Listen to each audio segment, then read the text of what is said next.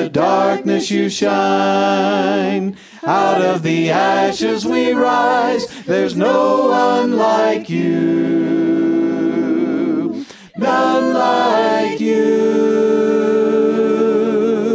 Our God is greater. Our God is stronger. God, you are higher than any other. Our God is healer. Awesome in power. Our God. Our God. And if our God is for us, then who could ever stop us? And if our God is with us, then what could stand against? And if our God is for us, then who could ever stop us? And if our God is with us, then what could stand against? What could stand against? Our God is greater. Our God is stronger. God, you are higher than any other. Our God is healer. Awesome in power. Our God. Our God. Our God is greater. Our God is stronger. God, you are higher than any other. Our God is healer. Awesome in power. Our God. Our God.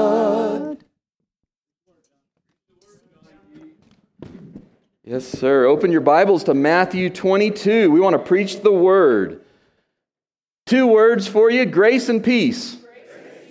All right. Thank you, guys. That's, that's uh, becoming quite a greeting around Gateway. I don't know about if you guys do that just in your normal week, but I'm having people say it to me uh, pretty often grace and peace. And those are two great words that the Apostle Paul greeted everybody with when he, uh, when he started out all of his letters. This summer, on Wednesday nights, sometimes we meet here at Gateway, and then some nights we're uh, out in the community and other places. And so there are some pieces of paper back there around the soundboard that have a Wednesday schedule if you kind of want to keep up with what we're doing this summer. And this particular Wednesday night coming up, we're going to be out at the camp that Wyatt was mentioning, the Mountain View Camp, which is about a mile down the uh, airport road. And that'll be at 5:30. You're invited to come out to the camp and eat. Then uh, after that, there'll be a closing camp ceremony, and it's always a really encouraging thing to see what the kids have been learning all week, to see uh, how how tired all the adults are that are out there. And you get to one of the great things, one of my favorite things about it is you get to meet quite a few families that don't attend church anywhere in our village, but they wanted their kids to have a camp experience. So it's a great opportunity for you to be a missionary, for you to go out and say hello to people, strike up a conversation, get to be friends with people. And so I hope you will plan to join us this Wednesday night at 5:30 out at the Mountain View Camp. Well, we want to welcome all of you who are here that are visiting. We, this is the time of year when a lot of people are popping in here for one week or weekend. And then there's quite a few people who are coming back for the summer or for a couple of months. We're glad you guys are here. And if, if, you are, if you are a person who is here for the summer or you're here visiting this weekend, just, just raise your hand up right now and let us see who you are. And look around. Look around at who all's here. Look at all the visitors that are here. Guests, yeah. We're glad you guys are here, especially those of you that are here for the summer. Help us get to know you. Come and meet some people that you see every week and let us get to know you. It's difficult sometimes to figure out who's only here for one week and here, who's here longer than that because of how many visitors we have at Gateway. But we're really, really glad that you're here. We are finishing a series today called Jesus Did Not Have. And we've been talking about things from the Bible that there are four things we've looked at in the Bible that Jesus not only did he not have, but he chose. He made the choice not to have a home. Jesus made the choice not to have a wife. Jesus made the choice not to have stones to throw at people. Jesus made the choice not to have an axe to grind. And this week, as we finish, we'll be looking at this idea that Jesus did not have a line to toe. Now, these ideas for this lessons have come, as I've told you guys that have been here all along, they came from a song by Rich Mullins, and the song is called You Did Not Have a Home. And it talks about our Savior that we put our hope in as a homeless man. And Rich Mullins is one of uh, my favorite artists, songwriters. And he died back in the 90s, but he wrote a whole lot of Christian songs. One of the songs he wrote, I, I, I would almost bet all of us have heard and sung is called Our God is an Awesome God. And most of us have either heard it or sung it and have just let our hearts just kind of really explode with saying how great God is. Rich Mullins wrote that song along with many, many others. He made 10 albums, he had multiple awards, he made millions of dollars, and Rich Mullins took all of his millions of dollars, all the money that he got, he gave it to his home church in Kansas and he asked them to write him a check each month for whatever the average salary was in the United States of America. So, whatever the average salary was, then they just wrote him a check that month for the average salary. And he told them, then all the rest of the money, all the other hundreds of thousands or millions of dollars, give it all away. Just give it away to people who need it. That's the kind of person he was. That's the way that he lived his life. The last couple of years of his life before he died, he moved to a Navajo reservation right here in New Mexico where he taught children. And that, you could say about Rich Mullins, that he sort of did not, he didn't toe the party line of the Christian, the Christian music industry. That's not what Christian music people do. He didn't line up with all of them. He didn't toe the party line. Now, I will say this real quick for those of you who, some of you really care about this kind of stuff a lot. That, that word, the origins of that phrase, toe the party line, actually have nothing to do with your hands. They actually have to do with your toes, and they have to do with horse racing. Uh, you got to get toe the line, get the horse on the line, or with a foot race. So they had to do with putting your toe on the line. But Jesus didn't say a whole lot about horse racing. So I think what we're going to do is we're going to look at what this, this phrase has also come to mean, which is that people grab a hold of the, the party line, grab a hold of whatever it is that their group says we have to do. You need to stay in line with the group, stand on the line, or pull to help us accomplish what we're trying to accomplish. We have an agenda here, and we want you to grab a hold of the line or stand on the line and help us accomplish what we're here to do. And what we're going to find as we look at the Bible is that Jesus wasn't very willing to toe the party line. And we'll see if that has any implications for us. Let's pray and ask God uh, to help us and ask the Holy Spirit to teach us so that we might see if we, any of us, need to stop towing a party line. God, thank you for today. Thank you for our church family. Thank you for all the guests that are here, God. We just we just pray, Lord, that they are blessed today. We pray they're encouraged. We pray for safe travel for those that are driving on today uh, to the, back to their homes. Lord, thank you for our children that were up here, their, their, uh, just their enthusiasm and their love for you. Thank you for the children that are going to camp this week. We're asking you, Lord, would you please work powerful miracles in their hearts? Would you help them know you like they've never known you before? We pray that if it's, if it's your will that some of them are at the place where they're ready to give their life to you, that you would draw their hearts to you. If there's some that are ready to be baptized, we pray that they might be baptized this week. We pray for those high school students that are, that are out there that are the uh, counselors, and we ask you to give them wisdom, even more wisdom than they would normally have on a regular week. They're going to need it, God. So we ask you to be with them this week. Be with all the adults that are working with camp, and especially be with J.E. and Rosemary and the work that they do and helping direct our camp. God, I just, uh, I just really want, I'm, I'm thankful that Tabitha brought this up and reminded me, and I, have heard those amber alerts going off this morning, and so Don't know what those are about, Lord, but pray for your protection over those, those uh, children or people that have been uh, taken away from a safe place. Please, God, work powerfully there. Lord, we think about our summer coming up and our Mountain Family Fellowship and the unity of all believers that matters so much to us here at Gateway.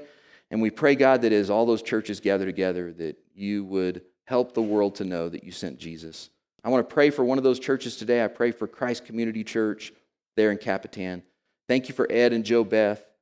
I know they don't have a lot of children at their church, but Ed and Joe Beth have just given their life to all the kids in Capitan. And I pray, God, that you would bless their ministry. I pray as Ed preaches today there that the gospel would be preached.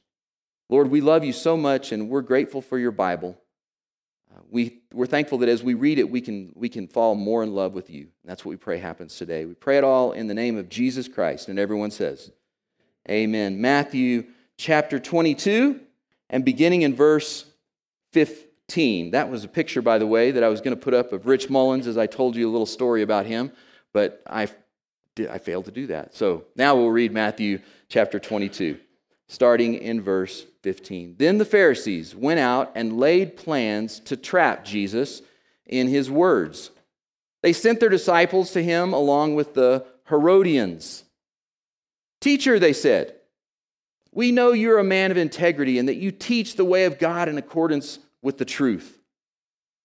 You aren't swayed by others because you pay no attention to who they are. Now, it's so ironic if we just pause for a second. Right here in Matthew 22, these Herodians and these Pharisees are saying to Jesus, You don't pay attention to people and who they are. You're not swayed by people and their opinions.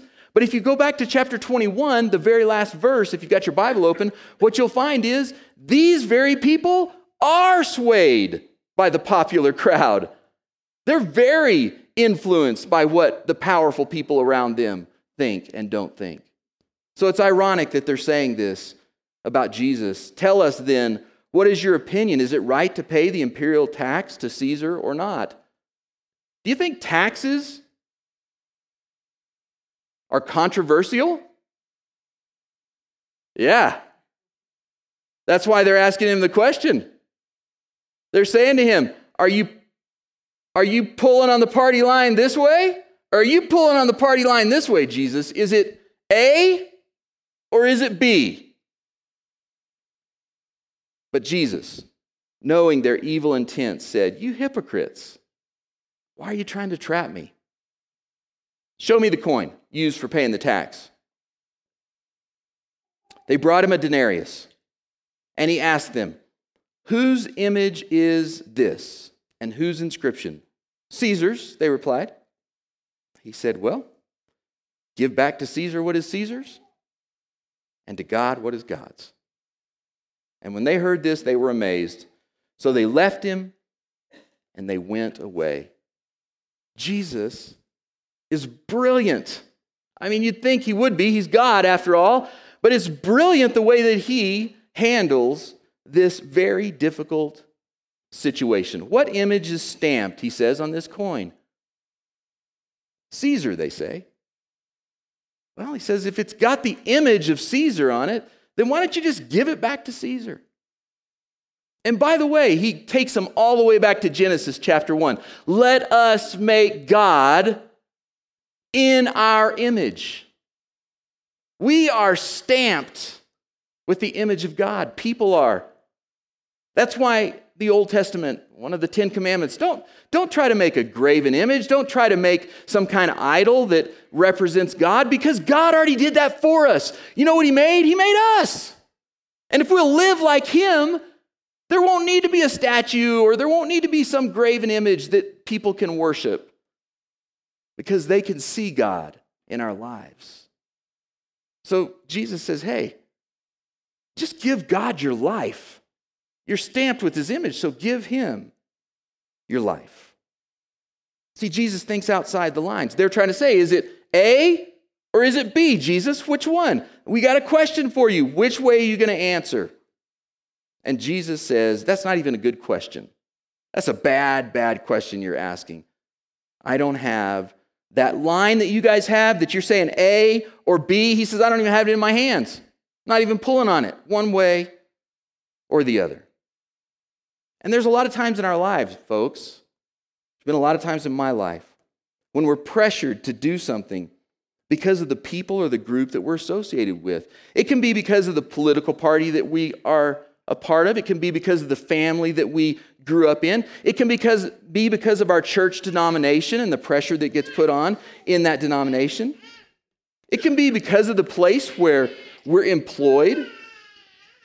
It could be because of the social group that we hang out with and the pressure that they put.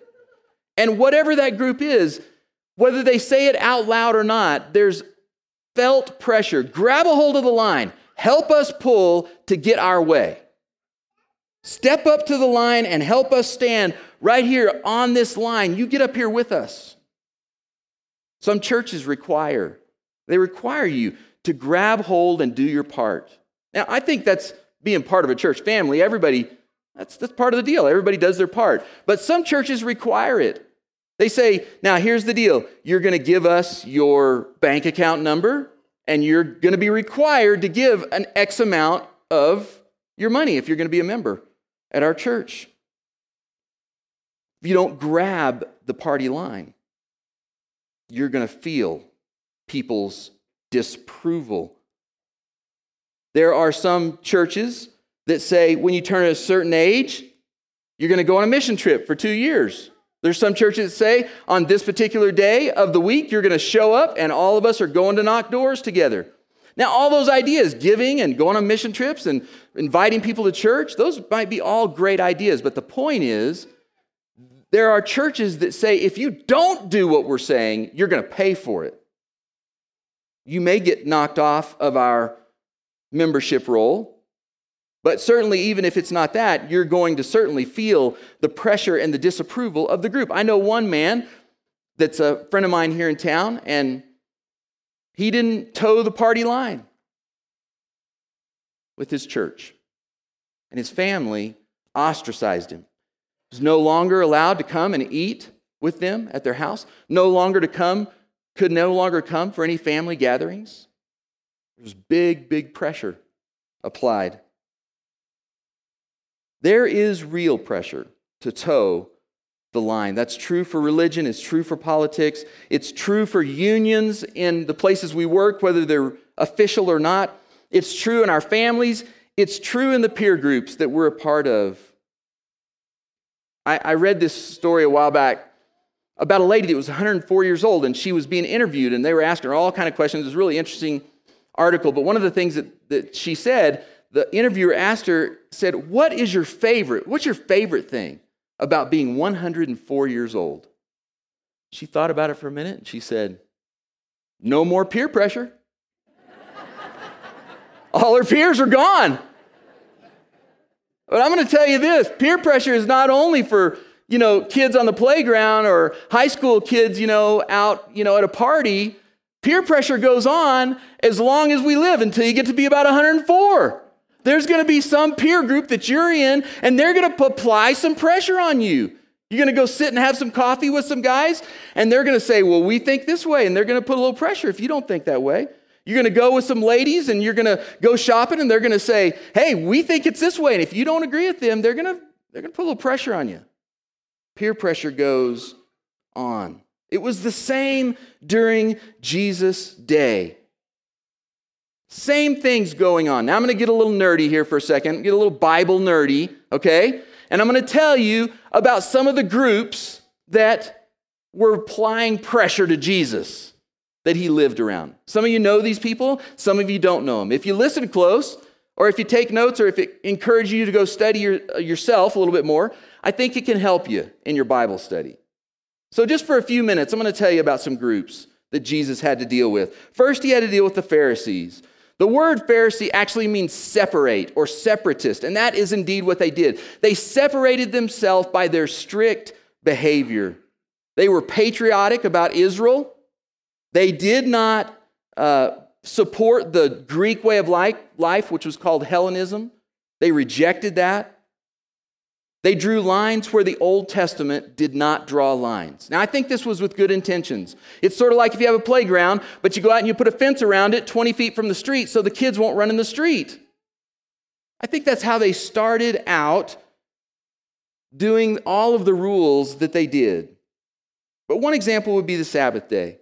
The Old Testament says, keep the Sabbath day holy. Stop working, set it apart. Think about God, slow down. Realize God's working even when you're not. Worship. how would I know if I broke this command? Keep the Sabbath day holy. Well, you could just ask the Pharisee and they'd tell you whether you were or not. Because they had made up a whole bunch of fences around this one law. Here's some of the examples. One of the fences they built is you were not allowed to spit on the Sabbath day because when it hit the dirt, it would stir up the dirt, and that would be the same as plowing, or made you think about plowing, and you might go plow. A woman is not allowed to look in the mirror on the Sabbath day. She may see a gray hair and pluck it. That would be considered working on the Sabbath day. You couldn't travel more than three fifths of a mile. You notice how I moved right away from that lady's gray hair thing? I just went right on. You, you, can, you can travel only three fifths of a mile from your home. But here's the, here's the thing see, this is what they did. They said you could go the day before and you could put some food three fifths of the mile away from your home, and then that would be considered your home on the Sabbath day. So you could go to that place, and then you could go three fifths of a mile further. Isn't that crazy? Now, some of these, I mean, I've read these, I've studied and read these things, and I, and I read them from what I think are trusted uh, places, but this one just sounds like maybe somebody made this up. They said you can't carry clothes from a burning house, but you can put on multiple layers and wear them out of the house while the fire's burning. On and on and on. There were dozens, literally, of these kinds of rules that the Pharisees concentrated on. They concentrated on them so intensely that they lost sight they completely lost sight of the forest for the trees. They lost sight of the God that they were trying to serve and love. And Jesus, when he shows up, he challenges them at every juncture where their fences have become more important than people or their fences have become more important than their heart toward God. He had real pressure from the Pharisees. We know that. Anybody who's read the New Testament knows that. Also, the Sadducees the Sadducees. This is a smaller group of people. The Pharisees are thousands, the, the Sadducees are probably just a, a few hundred people. It's a small, wealthy, very wealthy, very influential group. They're political, they're very tied in with politics, and they disagreed with the Pharisees. They didn't believe there was any future life. They didn't believe in resurrection from the dead. They didn't believe in angels. I remember when I was a kid and they taught us, you know, how do you know what a Sadducee is? Because they didn't believe in the angels or afterlife or resurrection, so they were sad, you see? It's a bad, it's bad. Help me remember though. They did support the Greek way of life. They did hold on just to the Torah, not the, the first five books of the Old Testament, not the rest of the Old Testament. So you can see there would be tension between even those two groups, right? There's another group that Jesus probably bumped into called the Essenes. This is a strict, strict, strict group of mystics who lived in a commune studying scripture every single day, all day long. They're so conservative that they considered the Pharisees to be liberal. Doesn't that sound like religion?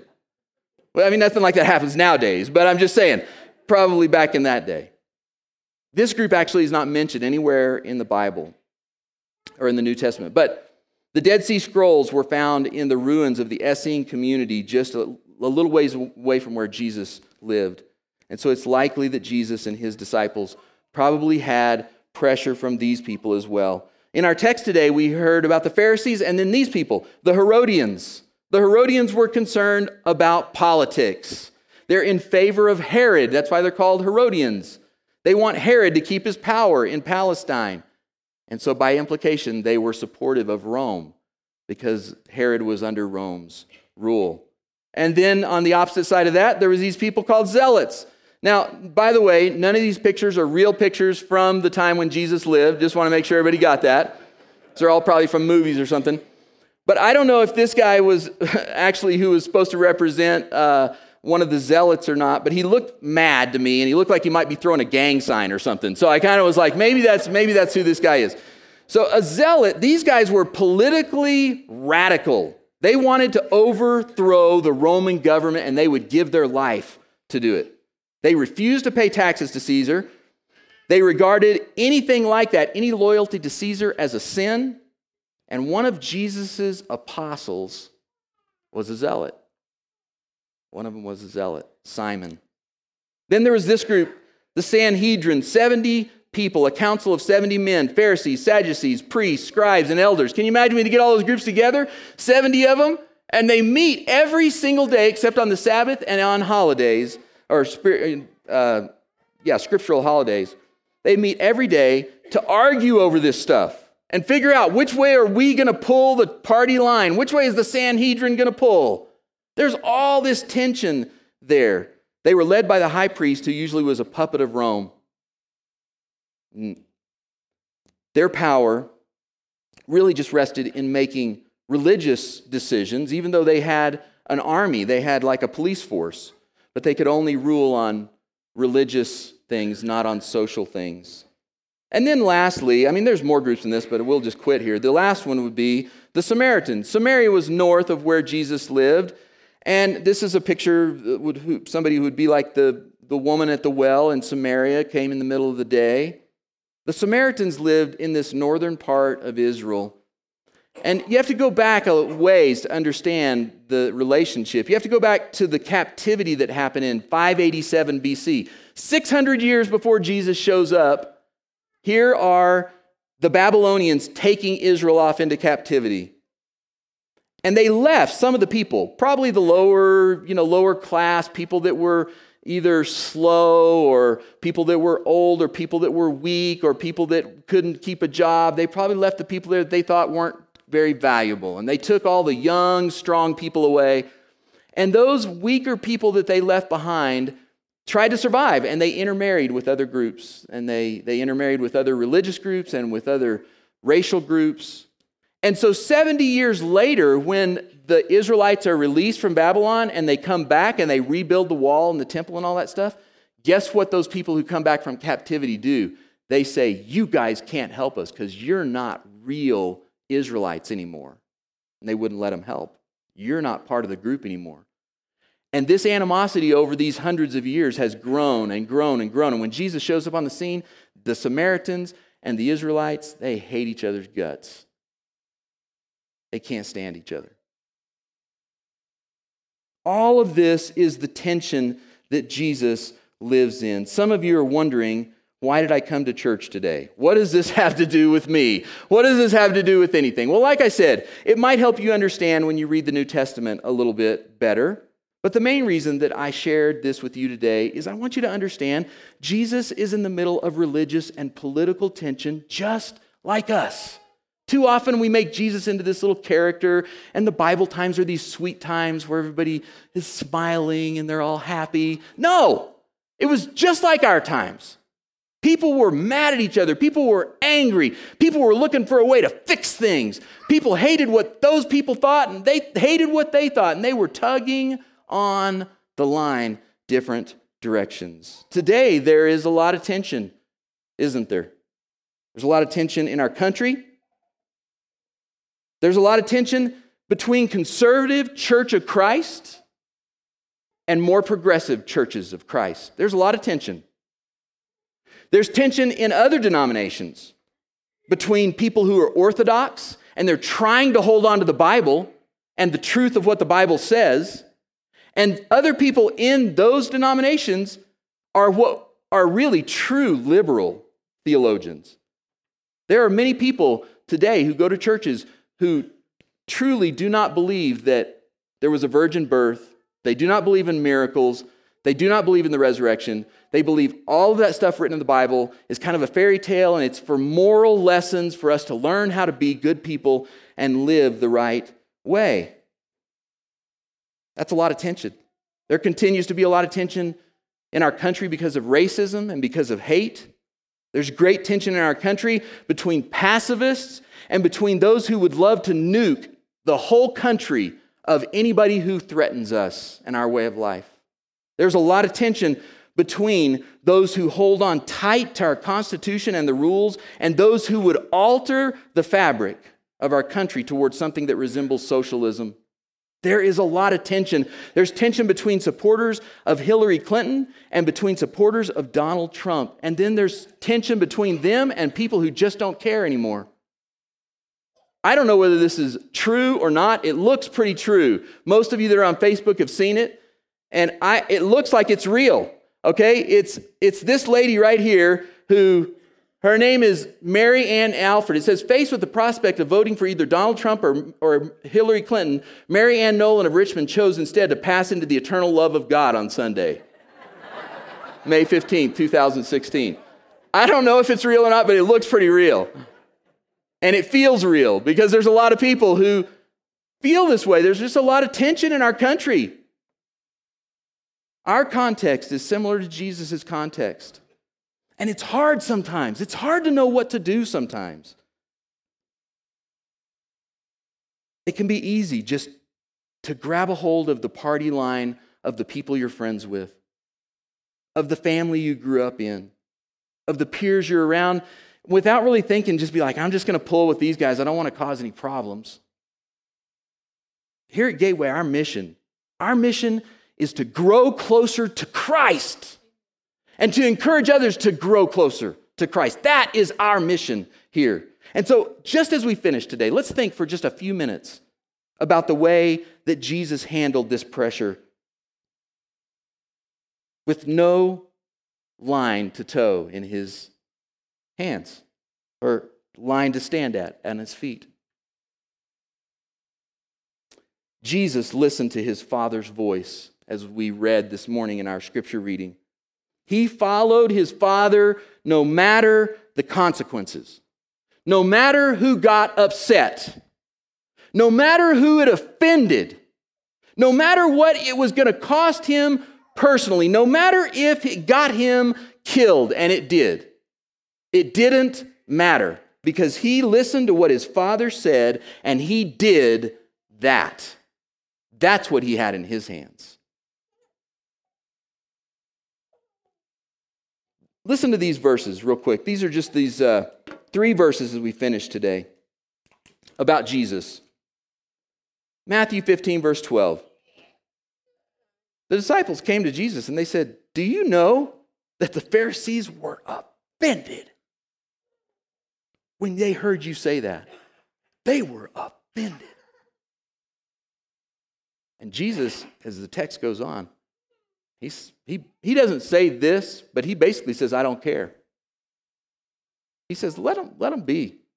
Let them go. They're blind guides, anyways.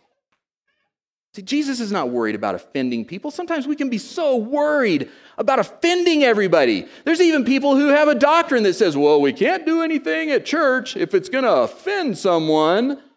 That's not biblical. Now, this lesson isn't about that, but if you believe that's biblical, let's you and I sit down and look at the Bible because the Bible does not say, don't do anything that will offend people. The Bible doesn't say that. The Bible says, listen to your father and do what he tells you to do. That's what the Bible says. Now, God, now Jesus isn't out to offend people. He's not, he doesn't have a goal like, I want to go offend everybody. But he's not worried about it when he does God's will if it does offend somebody. This next verse, he's talking to Pilate, and Pilate asks him, he says, are, are it, These people are telling me you got your own kingdom. Are you trying to take over for Rome? What are you doing here? What's going on? Pilate's trying to figure it out. He can't figure out what's going on. And Jesus says this My kingdom is not of this world. If it were, my servants would fight to prevent my arrest by the Jewish leaders. But now my kingdom is from another place. Jesus is not worried about what's going to happen to kingdoms on this earth. He created a kingdom that's above all of the small kingdoms of this earth.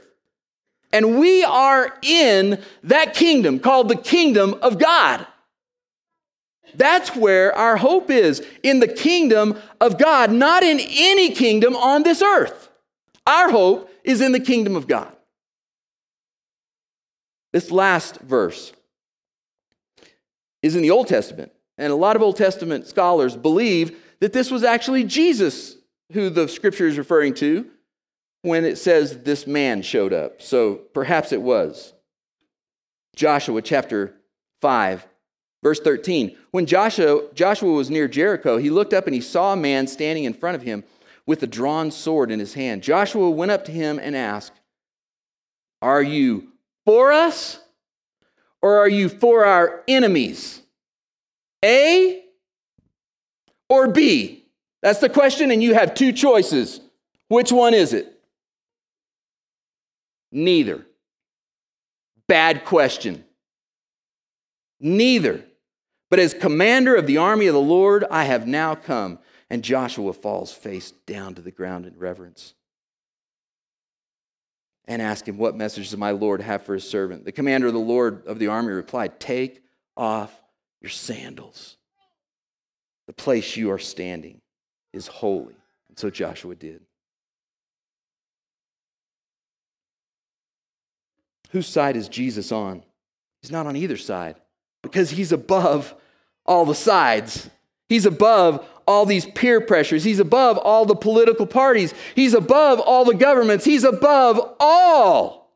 That's who he is. He's the King of Kings, the Lord of Lords, the Alpha and the Omega. He is God Almighty. And he's not on a side. Neither, he says. This lesson today is about hope. That's what it's about, folks.